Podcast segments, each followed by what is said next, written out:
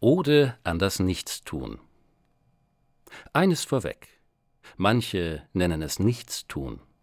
Dabei lasse ich nur die Organe machen.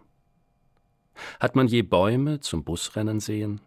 Und Katzen um acht mit Schlips in der U-Bahn? Allüberall müht das menschliche Fleisch sich am Einkommen ab, ohne Heimkehr.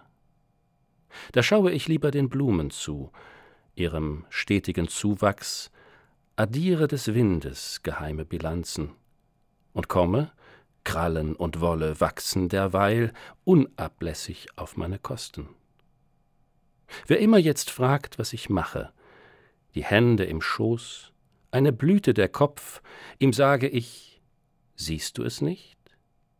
Ich arbeite für die Zeit. Die Zeit arbeitet für mich.